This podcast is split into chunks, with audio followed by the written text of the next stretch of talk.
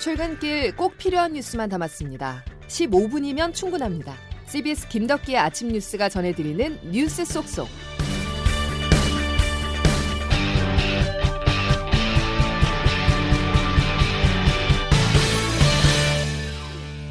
여러분 안녕하십니까. 4월 1일 김덕기 아침 뉴스입니다. 오늘부터 코로나19 백신 접종이 일반 국민으로 확대됩니다. 만 75세 이상 고령자들이 우선 대상자로 화이자 백신을 맞을 예정인데요. 저온 저장이 필요한 화이자의 특성상 예방 접종 센터를 방문해야 합니다. 첫 소식 정석호 기자입니다. 오늘부터 1946년 12월 31일 전에 출생한 만 75세 이상 어르신들은 코로나19 백신을 접종받을 수 있습니다. 정은경 질병관리청장입니다. 4월 1일부터 49개 코로나19 예방접종 센터에서 예방접종이 시작이 됩니다. 화이자 백신이 사용될 예정이며 접종 대상은 만 75세 이상 어르신 약 350만 명과 노인시설 이용자와 종사자 약 15만 명입니다. 이번에 접종되는 화이자 백신은 영하 70도 안팎에서 까다롭게 보관 유통되는 만큼 안전한 접종을 위해 전국에 있는 46개 접종센터를 방문해야 합니다. 화이자 백신은 접종 3시간 전 미리 해동을 해야 하고 냉동고에서 꺼내면 닷새 안에 접종해야 하는 만큼 접종 일정을 반드시 지켜야 합니다. 이른바 접종 노쇼에 대비해 지자체는 센터 인근의 거주자 등을 예비 명단에 올리고 상황이 여의치 않을 경우 센터 내 지원 인력을 접종할 방침입니다. 이번에 화이자 백신으로 1차 접종을 맞은 대상자는 3주 뒤에 2차 접종을 맞아야 합니다. 또한 접종 전 미리 알레르기 약을 복용하면 통증이 적고 부작용이 없다는 소문도 사실이 아니라고 일축했습니다. CBS 뉴스 정석구입니다. 백신 접종 유의사항을 조금 더 전해드리겠습니다. 코로나 백신은 만성 질환이 있더라도 몸 상태가 좋으면 맞아도 큰 문제가 없다는 게 전문가들의 견해입니다. 다만 접종 당일 감기 기운이 있거나 몸 상태가 좋지 않으면 접종할 수가 없기 때문에 접종 전에 예진해서 의사에게 몸 상태를 자세히 설명하는 게 중요합니다. 또 접종 뒤에는 이상 반응이 나타날 수 있기 때문에 혼자 있기보다는 다른 사람과 함께 있는 게 좋고 발열이나 근육통 등 이상 반응이 48시간 넘게 지속된다면 병원을 꼭 방문해야 합니다. 코로나19 상황 좀처럼 나아지지 않고 있습니다. 오히려 더 안 좋아지고 있어서 걱정인데요. 하루 신규 확진자 수는 휴일 효과가 사라지자 어제 500명대를 거쳐서 오늘은 최대 600명 안팎이 나올 수 있다는 전망도 있습니다. 감염 사례는 수도권뿐 아니라 전국에서 보고되고 있습니다. 조태임 기자의 보도입니다. 어제 코로나19 신규 확진자 수는 506명으로 나흘 만에 500명대로 올라선 데 이어 오늘 오전에 발표될 확진자 수는 어제보다 더 크게 늘어난 500명대 중후반 혹은 600명에 육박할 것으로 예상됩니다. 지난 연말부터 이어진 3차 대유행의 여파로 확진자 수는 좀처럼 떨어지지 않고 3, 400명대를 유지했으나 최근에는 500명대까지 급증하는 양상입니다. 확산세는 어느 한 곳에 집중되기보다는 전국에 동시다발적으로 일어나고 있습니다. 서울의 신규 확진자 수는 158명으로 40일 만에 최다 규모를 나타낸 데 이어 상대적으로 확산세가 약했던 비수도권에서도 두 달 만에 200명대를 기록했습니다.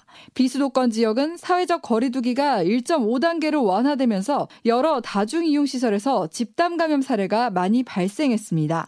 부산과 청주 등에선 유흥업소를 매개로 한 집단 감염이 늘고 있는데 부산의 유흥업소 관련 확진자는 128명까지 늘었고 청주에서도 유흥업소 관련 연쇄 감염이 추가로 두 건 더 확인됐습니다. 특히 청주는 일주일 동안 92명의 확진자가 발생하면서 오늘부터 사회적 거리두기 2단계에 준하는 방역 조치를 시행하기로 했습니다. CBS 뉴스 조태임입니다. 정치권 소식으로 이어가겠습니다. 개헌 빼고 다 할 수 있다는 거대 여당이 바짝 몸을 낮췄습니다. 대국민 호소문과 사과문을 어제 잇따라 발표하면서 여권 최대 아킬레스건인 부동산 문제와 관련해서 사과했는데요. 하지만 박주민 의원이 임대차 3법 통과 직전에 월세를 대폭 올려받은 사실이 전해져 비판이 일고 있습니다. 김광일 기자입니다. 대국민 사과 전면에 나선 건 민주당 이낙연 상임선대위원장이었습니다. 정부 여당은 주거의 현실을 제대로 보지 못했고 정책을 세밀히 만들지 못했습니다. 무한 책임을 느끼며 사죄드립니다. LH 사태 이후 추락한 당과 보궐선거 후보 지지율이 좀처럼 회복되지 않으면서 지도부부터 청년 구성원까지 사과 릴레이가 이어지는 모습입니다. 그러나 이런 가운데 악재가 또 터졌습니다. 박주민 의원이 지난해 임대차 3법 통과 직전 아파트 임대인에게 월세를 대폭 올려받은 사실 뒤늦게 확인됐습니다. 임대차 3법이 여당 단독으로 국회를 통과하기 한 달도 남지 않았던 지난해 7월 박 의원은 서울 신당동에 보유한 아파트 임대 계약을 새로 체결했습니다. 보증금 3억 원을 1억 원으로 내리면서 월세는 100만 원에서 185만 원으로 크게 올렸습니다. 당시 전월세 전환율을 적용하면 임대료를 9.1% 올려받은 겁니다. 박 의원은 신규 계약이어서 시세가 기준이 될 수밖에 없었다고 해명했지만 세입자 부담을 덜겠다는 임대차법 입법 취지와는 정면으로 배치된다는 지적이 나옵니다. 청와대 김상도 전 정책실장과 몇몇 의원들에 이어 관련법 대표 발의자인 박 의원까지 무리를 빚으면서 비판 여론을 당장 달래긴 쉽지 않을 전망입니다. CBS 뉴스 김광일입니다. 4.7 재보선을 관통하는 핵심 이슈는 역시 부동산입니다. 어제 여당이 고개를 숙인 것도 돌아선 부동산 민심을 잡기 위한 것인데요. 반면 야당은 규제 완화를 내세우면서 재산세 면제 카드를 꺼냈습니다. 최인수 기자가 보도합니다. 더불어민주당 이낙연 상임선대위원장은 어제 국회 기자회견을 열어 생애 첫 주택에 대해서는 50년 만기로 안심대출을 해주는 정책을 제시했습니다. 특히 청년과 신혼세대가 안심대출을 받아 내 집을 장만하고 그 빚을 갚는데 어려움이 없도록. 민주당 박영선 서울시장 후보는 유세에서 20평이면 2억 원이라는 반값 아파트 공약을 강조했습니다. 여기에 청년 월세 지원까지 이탈하고 있는 20, 30대 표심을 부동산 정책으로 돌아 세우려는 것으로 보입니다. 정부와 국회, 지방의회를 움직일 수 있다는 정책 동력과 주도권을 부각합니다. 국민의힘 오세훈 서울시장 후보는 같은 날 토론회에서 무소득 1주택자의 재산세 면제를 추진하겠다고 했습니다. 재산세 납부 기준도 9억 원으로 높이고 공시지가를 올해 동결해야 한다는 입장을 밝혔습니다. 공시가를 이렇게 급격하게 올린 데 따른 아, 경제적인 불이익은 반드시 원위치시켜야 된다. 기울어진 정치 지형대지만 내년 대선을 지렛대로 중앙정부와 거대 여당을 움직이겠다는 게 오세훈 후보의 보관입니다. CBS 뉴스 최인수입니다. 이번에는 용산 참사 관련 발언이 논란입니다. 국민의힘 오세훈 서울시장 후보가 어제 관훈클럽 초청 토론회에서 용산 참사에 대한 자신의 견해를 밝혔는데요. 이 부분 먼저 들어보시죠. 용산 참사는 재개발 과정에서 그 지역의 임차인들을 시민단체가 가세해서 매우 폭력적인 형태의 저항이 있었습니다. 쇠구슬인가요? 쏘면서 저항을 하는 건물을 점거하고 거기를 경찰이 진입하다가 생겼던 참사입니다. 과도한 폭력 행위를 진압하기 위한 경찰력 투입으로부터 생겼던 사건입니다. 이에 대해서 더불어민주당은 용산 참사는 추운 겨울 철거민들을 쫓아낸 서울시와 생존을 위한 저항을 강압적으로 진압한 경찰이 만들어낸 비극이라면서 오 후보의 이 같은 발언에는 약자에 대한 동정심을 찾아볼 수가 없다고 비판했습니다. 변창흠표 도심 고밀 개발이 닻을 올렸습니다. 판교 신도시급 주택을 새로 공급하기 위해서 서울 영등포역과 금천구 가산 디지털 단지역, 은평구 연신내역 등 모두 21곳이 정부의 도심 공공주택 복합개발 사업 첫 후보지로 선정됐는데요. 관건은 주민 동의입니다. LH 사태로 인해서 공공에 대한 국민의 신뢰가 바닥까지 추락한 가운데 주민들이 과연 LH나 SH에게 개발을 믿고 맡길 수 있겠느냐 하는 부분입니다. 김명지 기자가 취재했습니다. 국토교통부는 어제 이사 대책에서 예고한 도심 공공주택 복합 사업의 1차 후보지 21곳을 발표했습니다. 국토부는 토지주들의 이익을 보장하면서 지지부진했던 지역 개발이 진행되는 만큼 주민 동의를 수월하게 얻을 수 있다고 내다봅니다. 윤성원 차관입니다. 오늘 발표드린 효과를 제대로 설명해 드린다면 저희들을 볼 때는 무난히 진행될 것으로 기대하고 있습니다. 하지만 LH 사태와 더불어 재보궐선거를 앞두고 여권에서조차 민간 정비 사업에 대한 긍정적인 시그널이 나온다는 점이 변수입니다. 서진영 대한부동산학회장입니다. 좀 여당이 되면 공공주도로 이렇게 가겠지만 야당이 됐을 때는 이게 이제 민간 주도로 가면서 똑같은 어떤 인센티브를 주게 되면 본인들의 이익이 증가하기 때문에 거기에 따른 소득 증대도 바라볼 수 있는 거죠. 결국 정부의 자체적인 계산과 발표가 아닌 번듯한 실제 사례를 속도감 있게 선보이는 게 관건이라는 지적입니다. CBS 뉴스 김명지입니다. LH 사태 이후 처음으로 구속된 경기 포천시 공무원이 과거 4년 동안 시장의 비서실장으로 재직한 것으로 CBS 취재 결과 드러났습니다. 시정 전반을 총괄하는 자리에서 각종 개발 정보를 접하며 투기에 나섰다는 정황이 점차 구체화되고 있습니다. 서민선 기자의 단독 보도입니다. 미공개 정보를 이용해 전철역 예정지 주변 땅을 사들인 혐의로 구속된 포천시 5급 공무원 박모 씨.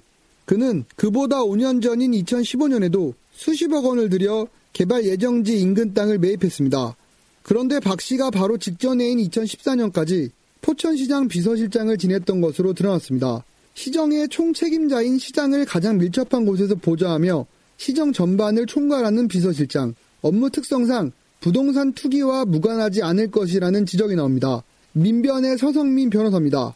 투기 행위 하기 직전이나 투기 행위 당시에 뭐그 즈음에서 비서실장의 직위에 있었던 사람이라면 투기 행위에 대해서 업무 처리 중 알게 된 비밀을 이용했다고 볼 가능성도 있어 보여서 경찰은 2015년 부동산 매매와 비서실장 업무와의 연관성 여부를 조사해봤지만 직접적인 증거는 확보하지 못했다는 입장입니다. 대신 박 씨가 구속된 혐의인 지난해 내부정보 이용 투기건을 뒷받침하는 수사 자료로 활용할 예정입니다. CBS 뉴스 서민선입니다. 우리나라 외교력이 시험대에 오릅니다. 내일과 모레 서훈 안보실장은 미국에서 정용 외교부 장관은 중국에서 나란히 회담을 가질 예정인데요. 시차를 고려하면 거의 비슷한 시간으로 미중 갈등이 이어지고 있는 상황 속에서 한국을 두고 미묘한 힘겨루기가 벌어질 수도 있습니다. 워싱턴에서 권민철 특파원입니다. 이곳 시간 수요일 오전 서훈 안보실장이 뉴욕에 도착했습니다. 금요일 워싱턴 인근 미 해군 사관학교에서 열리는 한미일 안보실장 회담을 위해서입니다. 백악관도 어젯밤 3자 협의 개최 사실을 공식 밝혔습니다. 오늘은 회담 목적에 대해서도 설명했습니다. 백악관 부대변인입니다. 대북 정책 검토가 최종 단계에 와 있습니다. 한일 안보실장과 3자 협의에서 논의하길 기대합니다. 2개월 넘게 검토해온 미국 대북 정책을 마지막으로 조율하는 자리입니다. 우리 정부에게 동의를 구하는 자리라는 관측이 많습니다. 미국이 대북 정책의 인권 문제를 고려하겠다고 하고 북미 정상회담을 먼저 하는 일은 없다는 입장이라 우리로서는 조율이 쉽지 않은 자리입니다. 한편 정영 외교장관은 토요일 중국으로 출동합니다. 왕이 외교부 장과의 회담을 위해서입니다. 최근 북중 간의 교류가 빈번해지고 있는 상황을 감안하면 중국과의 대북 의제 조율은 상대적으로 쉽습니다. 물론 고조되고 있는 미중 갈등 가운데 우리의 위치 선정 같은 힘든 의제도 있습니다. 따라서 이번 주는 우리 외교가 미중을 상대로 어려운 경기를 하는 셈입니다. 경기 결과는 다음 주 보궐선거에도 영향을 미칠 수도 있어 보입니다. 워싱턴에서 CBS 뉴스 권민철입니다. 정의용 외교부 장관은 한미일 안보실장 회의와 한중 외교장관 회담은 우연히 시기가 겹쳤다면서 미중은 결코 우리의 선택 대상이 아니고 미국과 중국도 그런 요구를 해온 적이 없다고 말했습니다. 그러면서 미중 경쟁 구도에서 우리 정부는 미중 간 협력을 촉진시키는 역할을 할 수 있도록 노력해 나가겠다고 강조했습니다. 김덕기 아침 뉴스 여러분 함께하고 계십니다. 이제 기상청 연결해서 오늘 날씨 자세히 알아보겠습니다. 김수진 기상 리포터 전해주시죠. 네, 4월의 첫날인 오늘도 완연한 봄 기운을 느끼실 수 있겠습니다. 특히 서울을 비롯한 수도권 지역은 어제보다도 기온이 더 올라서 올봄 들어 가장 따뜻하겠는데요. 현재 아침 기온도 서울 12도를 비롯해 대부분 10도 안팎으로 평년보다 크게 높은 기온으로 출발하고 있고요. 한낮 기온 역시 서울이 24도까지 올라서 5월 하순에 해당하는 조금 더운 듯한 날씨를 보이겠고 그밖에 원주, 청주, 광주 22도, 반면에 대구 19도, 부산 18도, 강릉 17도의 분 분포로 동쪽 지역은 동풍의 영향으로 상대적으로 선선한 날씨를 보이겠습니다. 이런 가운데 오늘 중부지방은 막다가 오후부터 차차 구름 많아지겠고 그 밖에 남부와 제주도는 대체로 구름 많거나 흐린 가운데 제주도는 오늘 5에서 20mm 안팎의 비가 조금 내리는 곳 있겠습니다. 그리고 오늘 대부분 대기질은 무난하겠습니다만 동쪽 지역은 남아있는 황사의 영향으로 오후에 일시적으로 대기질이 탁해지는 곳이 있겠고요. 또 현재 동쪽 지역 곳곳에 건조특보가 발효 중인 상태여서 여러모 로 각별한 주의가 필요하겠습니다. 이어서 내일은 전국이 대체로 흐리겠고 이번 주말과 부활 주일에는 또다시 전국에 비가 내리겠는데요. 이번에도 비의 양이 적지 않겠고 바람도 다소 강하게 불 것으로 보여서 기상 정보를 계속 참고하시는 것이 좋겠습니다. 지금까지 날씨였습니다. 오늘부터 75세 이상 고령층의 코로나 백신 접종이 시작되죠. 아무래도 고령층이기 때문에 여러분의 관심이 필요합니다. 부모님 또는 할머니, 할아버지를 옆에서 이상이 없는지 잘 지켜봐 주시죠. 자, 목요일 김덕희 아침 뉴스는 여기까지입니다. 내일 다시 뵙겠습니다. 고맙습니다.